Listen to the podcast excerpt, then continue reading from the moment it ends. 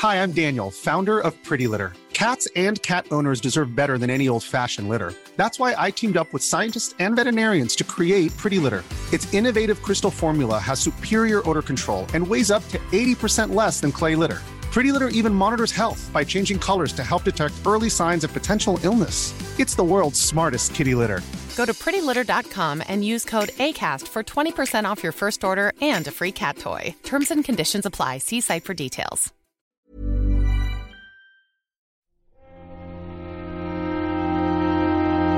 Muy buenas a todos, soy Alejandro Pascual y bienvenidos al Nexo, un espacio en el que se reúnen pequeñas reflexiones sobre la actualidad del videojuego.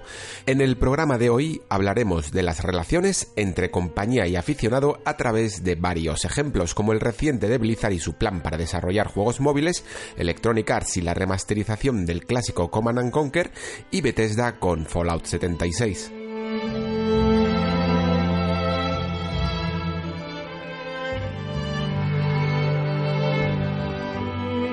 Antes de empezar este segundo programa del Nexo, quería tomarme un minuto para agradecer la gran acogida que me habéis dado todos a través de Twitter y la plataforma iVoox. De verdad, muchísimas gracias a todos y al final del programa, porque no me gusta alargar las presentaciones, os iré contando pues algunas ideas que van surgiendo para el programa.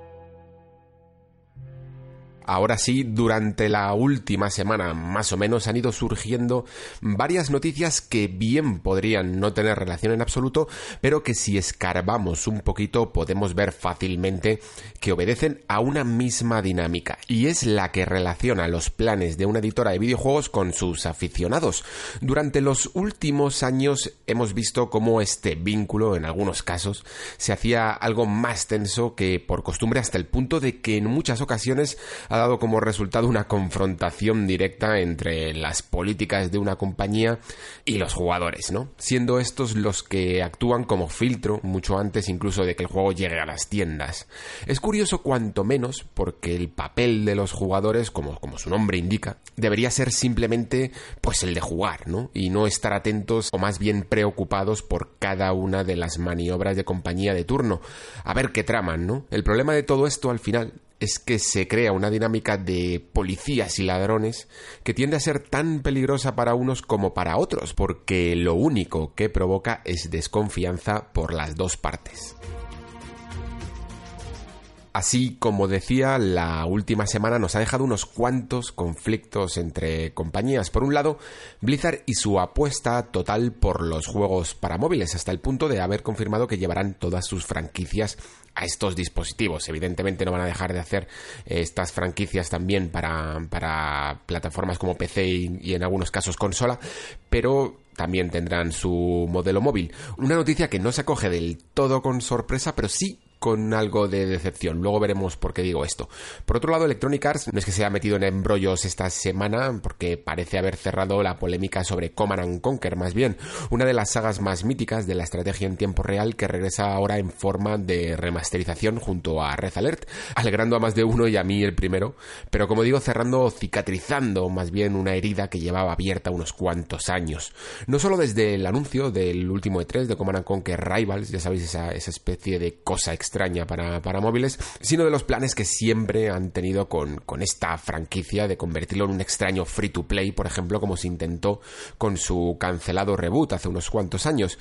Y por último tenemos a Bethesda, que con cada juego parece llenar cada vez más un vaso a punto de derramarse. De algunos enfados y decepciones en los últimos años, los jugadores parecen encontrarse en un momento en el que cada fallo, cada bug o cada noticia se toma casi a pitorreo y algunos podéis pensar que, es mejor que tu comunidad se tome las cosas con humor a que estén algo decepcionados, pero lo que esto significa al fin y al cabo es que no te están tomando en serio. Vamos a profundizar en por qué se producen estas dinámicas y qué consecuencias pueden tener a largo plazo.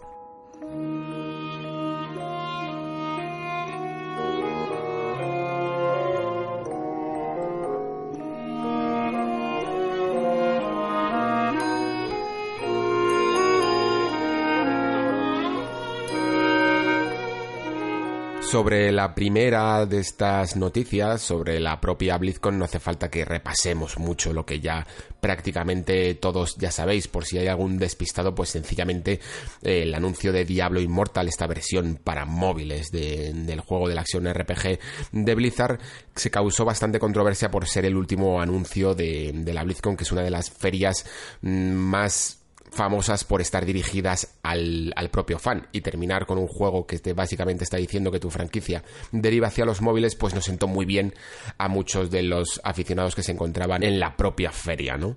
No quiero tampoco repasar mucho las razones por las que ocurrió esto, porque no es el tema del debate, pero creo que podemos coincidir que cuanto menos hubo cierto fallo en la política de comunicación y de las expectativas que podía llegar a tener eh, tanto compañía como usuario en relación a esta feria. Lo que sí que me interesa más es pensar y reflexionar un poco sobre por qué Blizzard decidió convertir Diablo en, en móvil, ¿no? Y creo que una de las pistas más concluyentes es la que nos ha dado las declaraciones que vinieron a posteriori, en el que además también confirmaban que prácticamente todas sus licencias iban a, tener un, un, juego móvil en los próximos en los próximos años.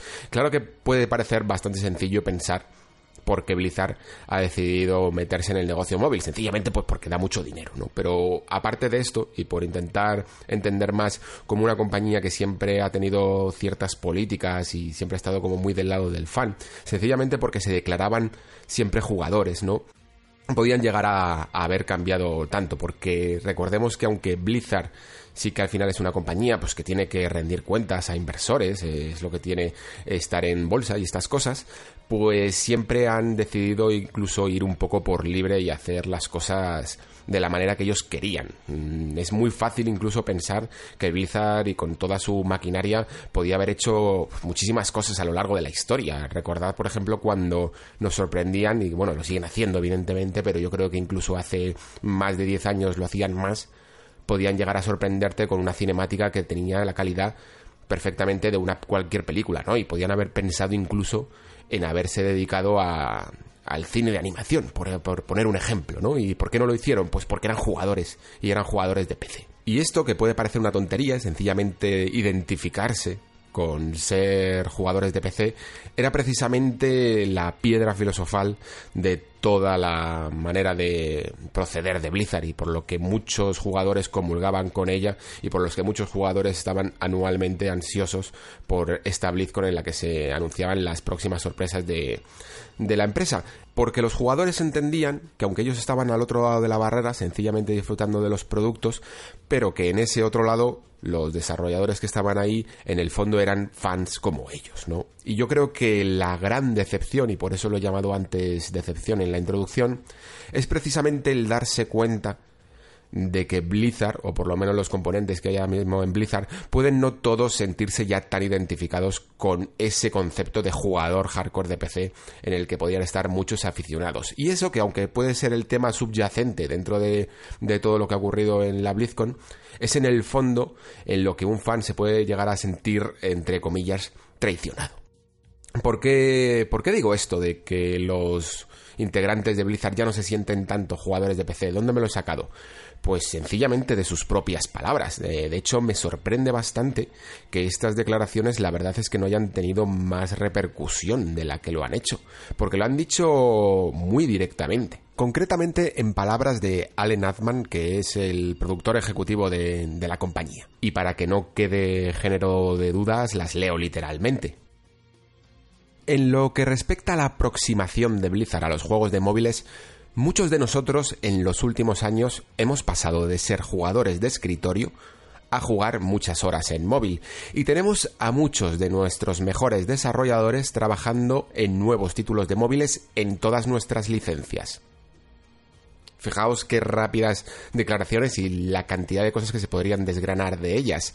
Pasando quizá incluso por algo que puede pasar más, más desadvertido, como es el hecho de que diga que muchos de sus mejores desarrolladores son los que están trabajando en títulos de móviles, porque recordemos que Diablo Immortal es una colaboración con una de estas empresas chinas dedicadas a juegos a móvil, NetEase, que era la que estaba encargada del asunto, pero cuando encima te están diciendo que sus mejores desarrolladores, o que muchos de sus mejores desarrolladores son los que están trabajando en estos títulos móviles, cabe preguntarse cuánto menos quiénes están trabajando en los títulos de PC y consolas.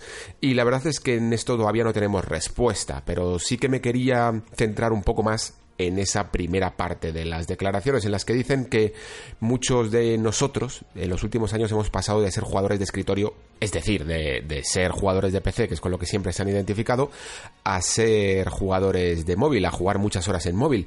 Y quizás aquí está la clave, la clave del asunto, porque al fin y al cabo los tiempos cambian, las la gente crece, la gente tiene hijos en las empresas también y a lo mejor tienen incluso menos tiempo. Probablemente algunos de vosotros os hayáis visto identificados en, esto mismo que acabo de decir y a lo mejor incluso dedican más horas al móvil aunque no sea incluso la, plataforma preferida, pero es sencillamente el momento que tienes del día para poder jugar porque jugas en el metro o porque tienes que estar llevando a tus hijos al parque y, y tienes que jugar en móvil, ¿no? Pero ¿qué ocurre? Que las comunidades alrededor de, de una afición, en este caso de los juegos de Blizzard, no se identifican así, porque además es que se van refrescando. El, jugador de Blizzard de hace 20 años puede haber seguido con la tradición de ver todo lo que hace la compañía o haber abandonado, pero siempre resurgen nuevos jugadores que son más jóvenes, que tienen más tiempo y que mantienen la tradición de seguir jugando en las plataformas grandes en las que siempre se ha movido la compañía, ¿no? Entonces, de alguna manera, como decía antes, puede surgir esta decepción o esta casi incluso eh, traición, entre comillas. ¿Y qué significa esto? Pues que Blizzard ha tenido una, una decisión que tomar consciente totalmente consciente de a dónde quiere dirigir su mercado y que no simplemente está supeditado por dónde está el mercado masivo, que también, evidentemente, en el mercado móvil es donde hay grandes réditos que pueden sacar, pero creo que podemos llegar todos a la conclusión de que de alguna manera también ese corazón pecero de la compañía se ha perdido un poco por el camino, o al menos no es tal como estaba antes. Y cuando notas que los propios partícipes de los juegos que a ti te gustan no comparten ese sentimiento que en el fondo te hace pertenecer a un grupo, en este caso jugadores hardcore de PC que le gustan los juegos de Blizzard, pues es cuando surgen los conflictos y cuando surgen las confrontaciones que hemos podido llegar a ver este año en la presente BlizzCon de hace unas semanas.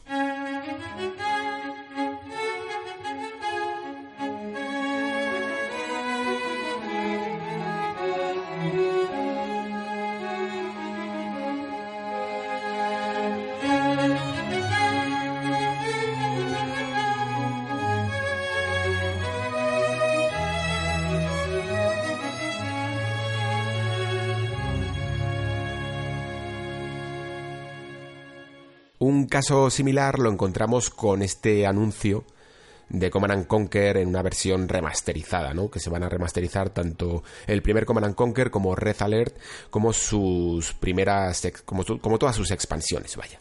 Además es un caso curioso porque Command Conquer en el fondo era Westwood, la compañía en la que, creó Command Conquer, fueran básicamente los rivales de Blizzard en su momento en cuanto a estrategia en tiempo real, hasta el punto de que de hecho fue Westwood la que instauró este género y Blizzard un poco la que se influenció en, en el trabajo de Westwood.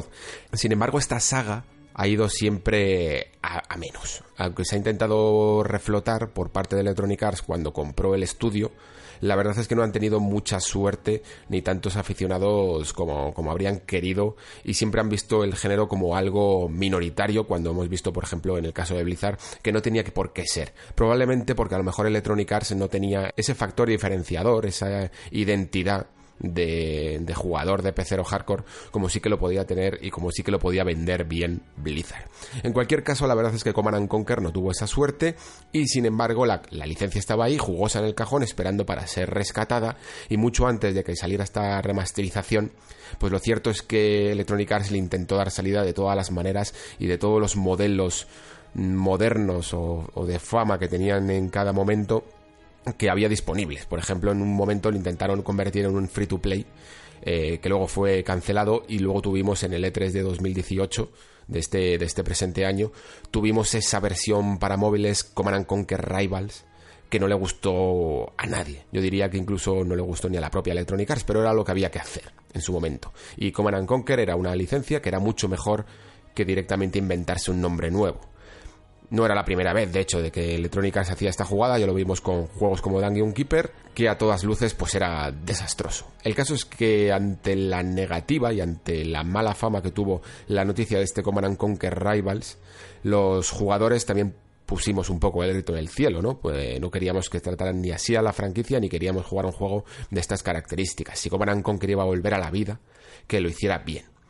Y fijaos cómo son las cosas, que una compañía como Electronic Arts, que la verdad es que no tiene una muy buena fama últimamente, ya sabéis, todas las políticas de micropagos que se pudieron ver en Star Wars Battlefront 2, pues lo cierto es que aquí demostramos un poco cómo somos los jugadores, porque en el fondo aunque estemos muy enfadados con una compañía, aunque no nos gusten cómo son sus prácticas, nos basta un titular, nos basta el anuncio de que están remasterizando el primer Command Conquer y el, primer Red Alert para volver a ponernos a todos contentos. Porque en el fondo lo que los jugadores queremos es que las compañías nos traten pues como somos, o al menos como queremos ser, ¿no? Eh, sobre todo el núcleo de jugadores de toda la vida. Y esto es algo que en el fondo eh, se puede incluso utilizar como arma y puede llegar a ser incluso un poco peligroso. Mirad, eh, cuando yo fui a Polonia a ver CD Projekt, a ver The Witcher 3 en su momento, antes de que, de que saliera, nos hicieron un tour por la, por la compañía y eh, una de las cosas que se veía mucho en muchas de las salas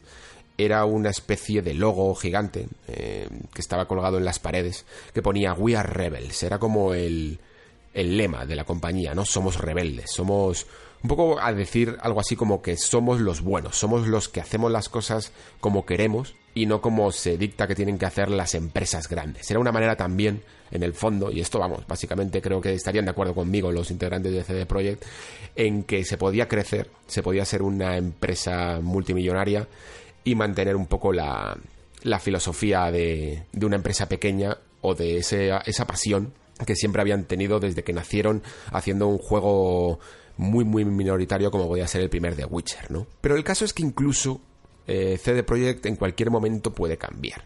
La gente muchas veces se refresca dentro de las compañías, vienen otras personas que a lo mejor no comparten la misma pasión que podían tener los integrantes originales y muchas veces pues aceptan incluso modelos de negocio porque directamente son más afines a sus gustos o porque pueden llegar a ver una oportunidad. Pero lo que no suele cambiar, y lo he dicho antes, aunque sí que los jugadores vayan creciendo o se vayan renovando, pero siempre vienen jugadores que se identifican con los antiguos y que comparten un poco los mismos valores.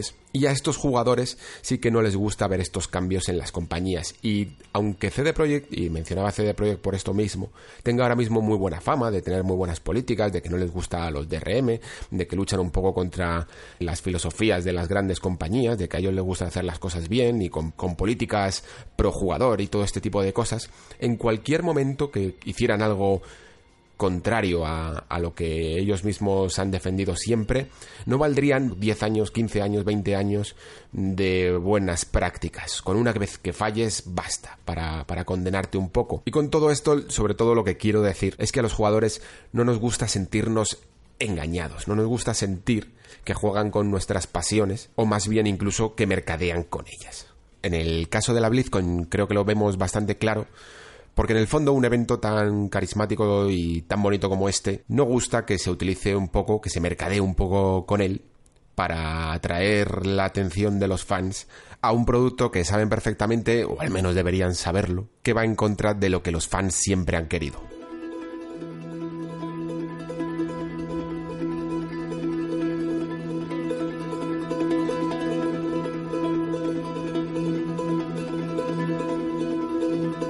Ponía en la introducción un nuevo ejemplo eh, con Bethesda y lo que está ocurriendo últimamente con Fallout 76. En concreto sobre el videojuego de momento no, no me atrevo a decir nada, aunque he visto algunos cuantos vídeos con serios problemas alrededor de él, pero no quiero decir nada precisamente porque no lo he jugado.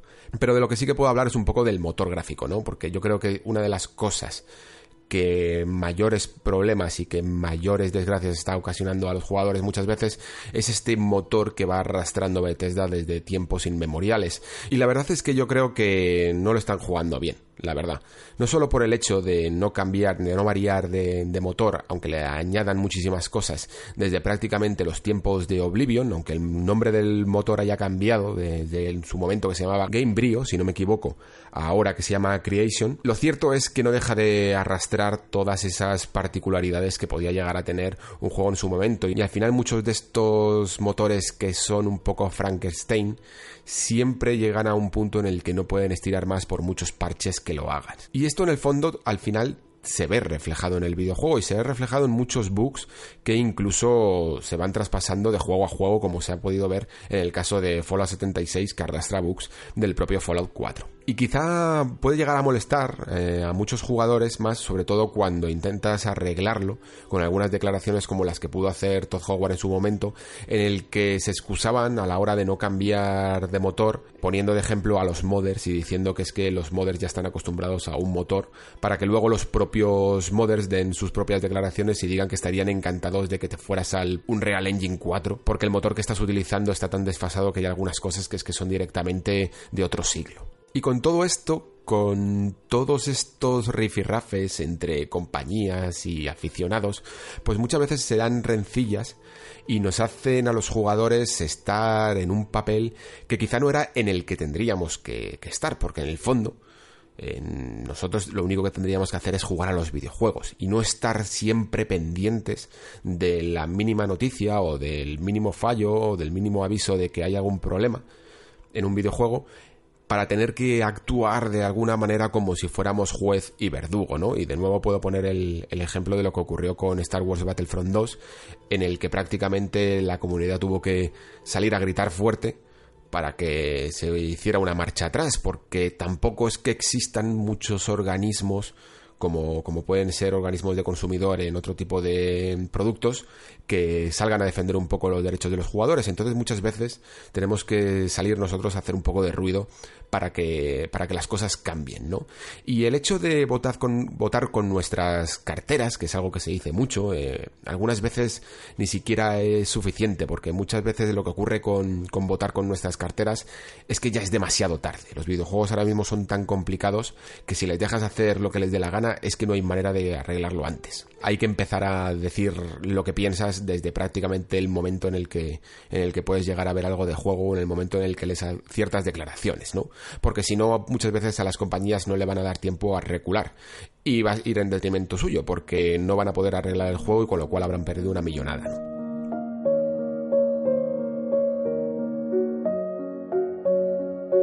Pero es que además con todo esto y sobre todo en el caso de Blizzard con los móviles, llevamos un tiempo asumiendo que hay ciertas cosas que es que hay que aceptar porque son las que mueven el, mercado. Y en el caso de los móviles, pues hay que aceptar que las compañías hagan juegos para móviles porque directamente es lo que venden, ¿no? Es donde hay muchísimo negocio. Pero fijaos, por ejemplo, lo que ocurrió con, con, los DLCs, que llevábamos tiempo sosteniendo que si había DLCs era porque la gente los compraba. Y no sé si recordáis lo que ocurrió hace poco con Final Fantasy XV y el caso de los DLCs, en el que prácticamente se cancelaron todos menos uno Ardyn, porque era el que ya estaba terminado. Y la razón por la que se cancelaron estos DLCs es sencillamente porque no estaban vendiendo, los anteriores no estaban vendiendo tanto como la compañía pensaba. Y dentro de los juegos, para, un jugador, las políticas de DLC han cambiado mucho en los últimos, en los últimos tiempos. Desde aquellos DLCs de la anterior generación a los que estamos consumiendo ahora, pues quitando directamente el caso de Ubisoft, que sí que suele hacer DLCs casi como por temporada, los contenidos descargables para un jugador no se proligan tanto como antes. Eh, podéis ver incluso unas declaraciones de Jason Schrader o Schrader o como se diga su apellido tan complicado que tiene, en el que ya avisaba que los DLC single player estaban de capa caída y que prácticamente no vendían nada, que llevaban así un tiempo y que esa era la razón por la que juegos como Uncharted 4 y su DLC al final se terminó convirtiendo en un juego prácticamente independiente llamado Los Legacy y de la misma manera ocurrió con Dishonored 2 y su DLC que se convirtió en la muerte del forastero y que también se podía jugar de manera independiente. Y estas cosas ocurren porque resultaba que mientras que los jugadores estábamos asumiendo que los DLCs vendían, que si existían eran porque vendían, pues resulta que no lo estaban haciendo tanto. ¿Y esto qué nos indica? Pues que muchas veces compañías juegan al juego de moda al juego de moda me refiero a la política de moda, al sacar DLCs, al sacar pases de temporada o al sacar juegos para móviles, sencillamente porque parece lo lógico, ¿no? Parece lo que hay que hacer. Y luego a lo mejor es demasiado tarde cuando nos damos cuenta de que esa comunidad a la que nos dirigimos ni es la nuestra ni responde. Y lo cierto es que los jugadores eh, sí que nos quejamos mucho, somos muy mosca cojonera, pero aún así aguantamos mucho más de lo que parece. Como decía antes, Electronic Arts te puede hacer políticas terribles con Battlefront 2, te pueden hacer un juego para free to play de Command Conquer que se lo tengan que comer y cancelar, te pueden hacer después un juego para móviles de Command Conquer y que no te guste nada, y sin embargo basta con que te digan que van a hacer una remasterización que la vas a comprar el día 1. Eh, básicamente somos capaces de perdonar cualquier cosa. Pero hay que tener un poco de cuidado también porque hay ciertos puntos de no retorno. Y hay ciertas prácticas que sí que pueden poner de espaldas a, su comunidad. Y creo que, por ejemplo, el caso de Konami es uno de los, de los grandes ejemplos que podríamos dar. O sea, llega, ha llegado a un punto en el que cualquier jugador echa peste sobre, sobre la japonesa, que, es una compañía histórica. Todavía dudo de si alguna vez Konami diera la vuelta y empezara a hacer otra vez sus Gradius, sus buenos Castlevania o sus buenos Contra, si la gente sería capaz de responder. Pero en cualquier caso lo que sí que está claro es que si te alejas de tu comunidad vas a conseguir que ésta deje de identificarse contigo. Y puede ser que aunque esto de réditos en un primer momento a la larga te pase factura.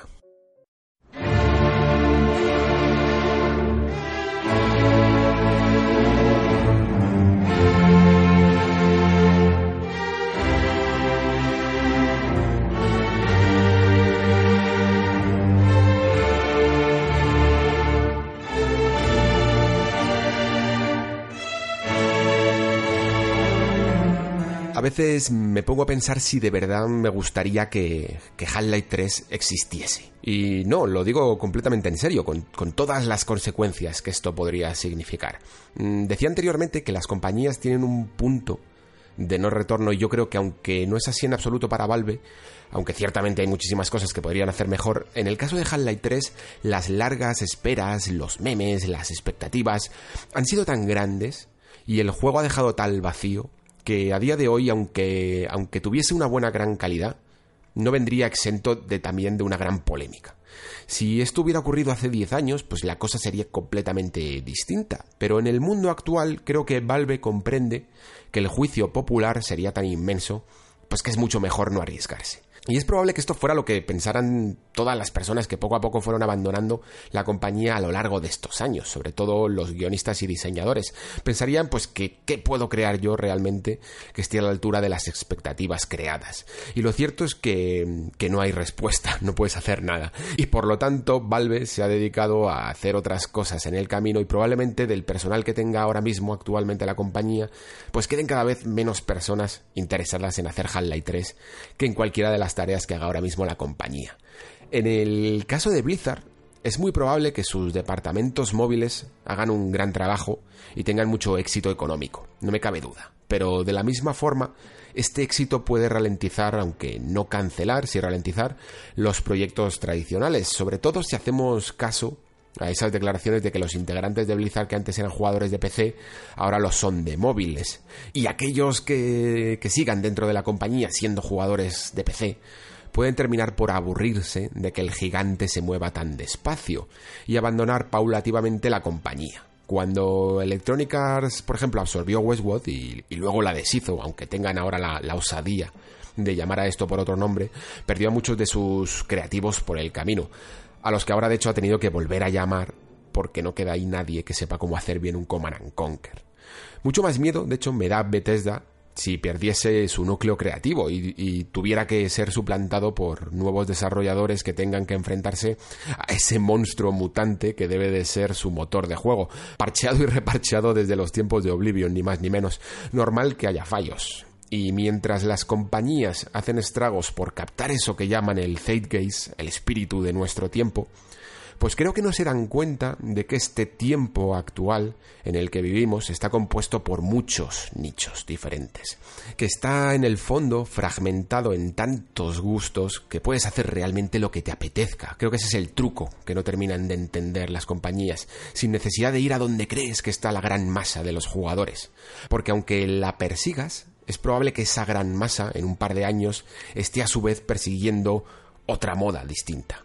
Y más probable aún que nunca te quiera como ese jugador que atravesando tus buenos y tus no tan buenos momentos te ha querido siempre.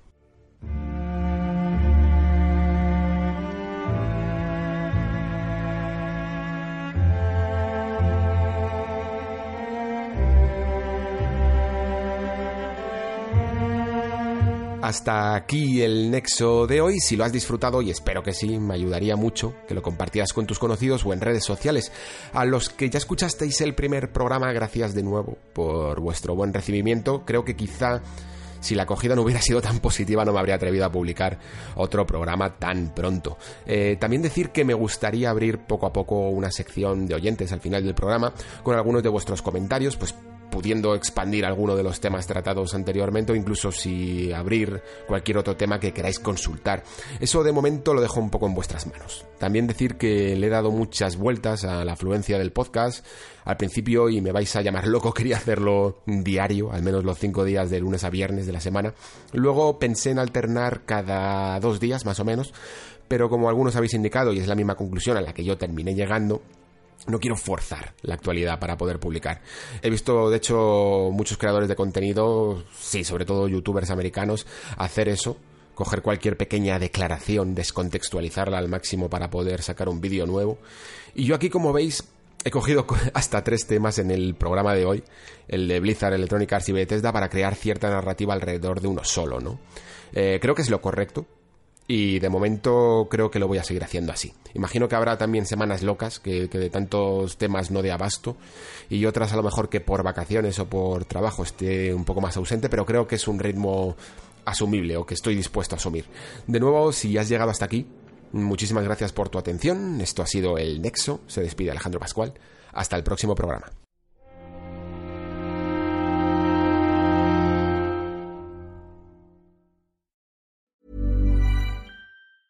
Hi, I'm Daniel, founder of Pretty Litter. Did you know cats tend to hide symptoms of sickness and pain? I learned this the hard way after losing my cat, Gingy. So I created Pretty Litter, a health monitoring litter that helps detect early signs of illness by changing colors, saving you money and potentially your cat's life. Pretty Litter is veterinarian developed, and it's the easiest way to keep tabs on your fur baby's health right at home. Go to prettylitter.com and use code ACAST for 20% off your first order and a free cat toy. Terms and conditions apply. See site for details.